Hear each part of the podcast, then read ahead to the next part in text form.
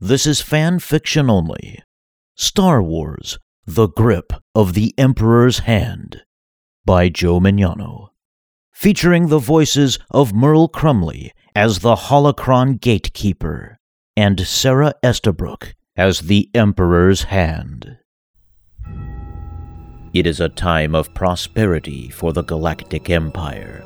Despite the loss of the dreaded Death Star, the Imperials have driven the rebel freedom fighters from their hidden base on the remote ice world of Hoth.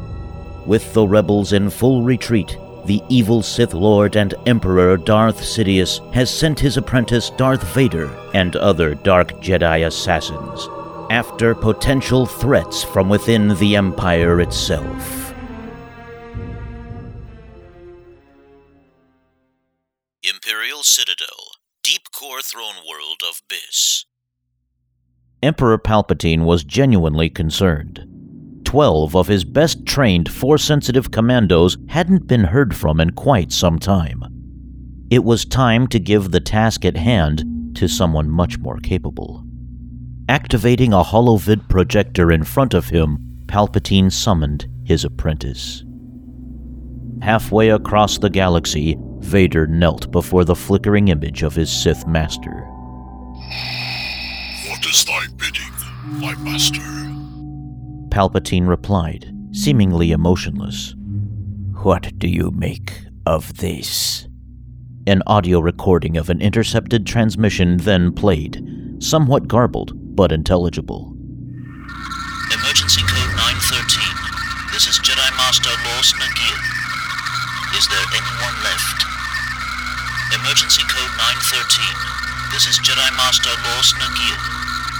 Is there anyone left?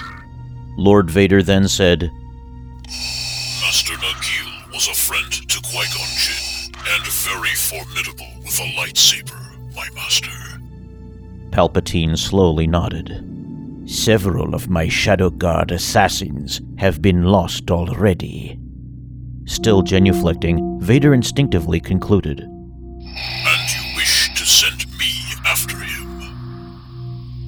Palpatine paused for a moment, closed his eyes, then reopened them, saying, Not yet. I have an Emperor's hand that shows immense promise. This will be a perfect test for her. Should she fail, I will call upon you, my old friend. For now, resume your search for young Skywalker. As you wish, my master. Vader responded. After the image of Darth Vader winked out, Sidious clasped his hands, grinning with delight. If the Emperor's hand should fail, then the task of eliminating the Jedi threat would, of course, fall to Vader. In the same way, however, should Vader fail to locate the Force sensitive Skywalker that destroyed the Death Star, then Sidious would task his Emperor's hand with the job. Or even, perhaps, one of his secret Dark Jedi warriors, former knights that surrendered to the dark side during the Great Purge years before. Sidious was more than confident he had enough resources at his disposal from which, if necessary, a replacement for his apprentice could be found. For the Sith, failure is never an option. Sidious keyed an intercom on the armrest of his chair. Send in Mara Jade.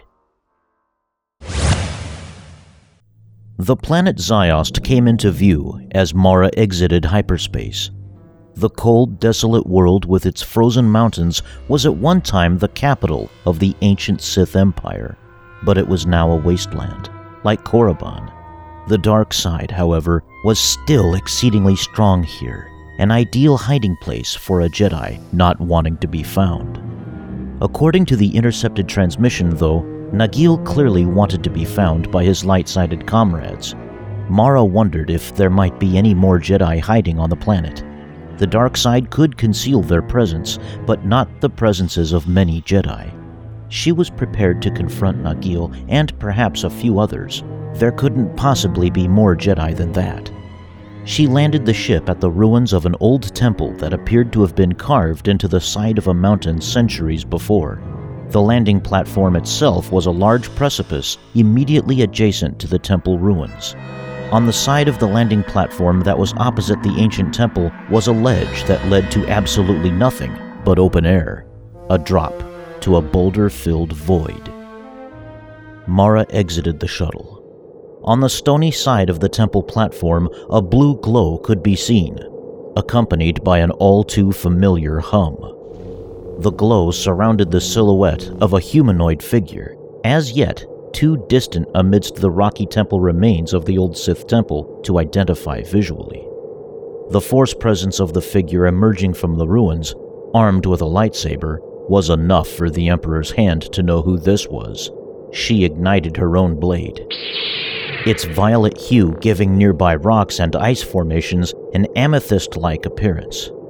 She walked toward her quarry, ready for battle, ready to fulfill her master's bidding. As she approached, signs of other battles at this very spot revealed themselves.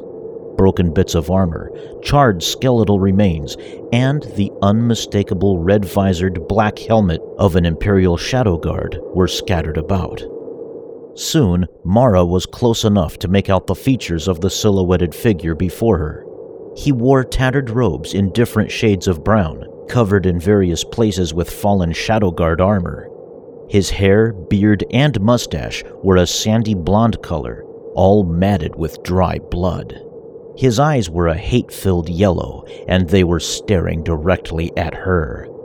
Mara knew early on in her training that the dark side of the Force was a beast not easily tamed. If a Force user embraced it, they could become a slave to it if they didn't have the knowledge to make the dark side serve them. Clearly, Nagil had fallen to the dark side, perhaps because of its still powerful presence here, and he'd become a servant to it.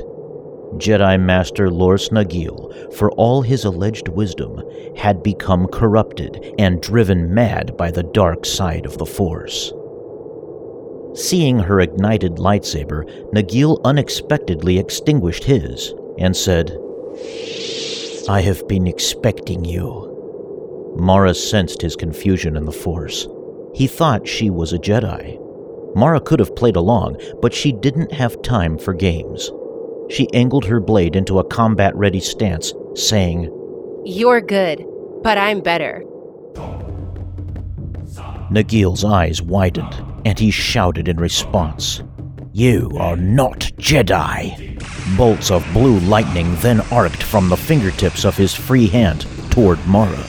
She blocked the bolts with her lightsaber and deflected them into the face of the mountain, causing a minor avalanche of rock and ice a few meters away. It would appear that neither are you. Mara said, in reference to Nagil's usage of Sith lightning, a talent that she did not possess. But I'm still better. Mara launched herself at Nagil, somersaulting through midair, already engaged in lightsaber combat with him before she landed. She'd been right about one thing he was good. Nagil was all offense, parrying, slicing, and thrusting with his lightsaber so fast that Mara was forced to keep blocking his attacks defensively without being able to follow up her initial attack at Nagil with any further momentum of her own. His advances steered her toward the edge of the landing pad. His strategy, if it could be called that, was simple but effective. If he couldn't best her at saber combat, then he'd simply walk her backwards and over the edge to plummet to her doom. Nagil was good, but Mara had been right about something else. She was better. The insane dark Jedi before her was so focused on killing her that he was not attuned to what was going on around him. Through the Force, Mara summoned the helmet of a dead Shadow Guard nearby sending it hurtling toward the back of Nagil's head. At the last second, he landed a kick to Mara's midsection that she appeared to have allowed, but the impact sent her stumbling. In the same motion, Nagil turned in the nick of time to block the airborne helmet with his lightsaber. As he did so, and while his back was turned toward Mara for that split second, she quickly drew a holdout blaster from her boot and fired without pausing to aim. Nagil turned again toward Mara to block the incoming blaster bolt, but he was a fraction of a second too late. The single shot struck him in the stomach, and the Jedi Master turned dark side user crumpled to the deck. As Mara reholstered the small blaster inside her boot, she only then noticed that she was standing right at the very edge of the landing platform, the entire lower half of ice covered mountain below her. Nagil was still alive, but barely. He was struggling to reach a pyramid shaped object that had fallen from the inside of his cloak during the duel with Mara. This, too, however, was a struggle that he could not win. The Emperor's hand called the object to her with the Force, and then turned Nagil's own twisted strategy against him. Clenching her fist, she channeled the dark side into a choking grasp around Nagil's neck. She then raised Nagil into the air and force pushed the wounded Dark Jedi Master over the edge of the landing platform, sending him downward to his demise. She then regarded the triangular object in her left hand. It glowed a deep red color and was adorned with ancient inscriptions. An old Sith holocron. So, this must have been what turned Jedi Master Nagil. It began to glow as her comlink chirped. Toggling the holo projector function of her comlink, Mara Jade took a knee and bowed her head respectfully as the image of the Emperor appeared. What is your bidding, my lord? Mara said. No sooner had the words escaped Mara's lips, and before the flickering image of Sidious could respond, the gatekeeper of the Sith holocron appeared in front of Mara and said, I am Darth Ruin. What do you wish to know? The flickering face of Sidious broadened with a sinister grin. You have done well, child. Bring the holocron to me, and then I will have a new assignment for you.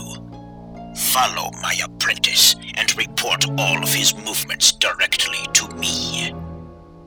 Mara nodded her head. As you wish, my emperor. Inside the Imperial Citadel on Byss, Sidious cackled delightfully. Vader would find and turn young Skywalker, or Mara Jade would kill the son of Anakin Skywalker should Vader fail. The Emperor then prepared for a meeting with several high ranking Moffs, a meeting that would decide the final blow to a reported massive rebel fleet massing near Sullust. Sidious relaxed, secure in the knowledge that all threats to his empire were now safely contained.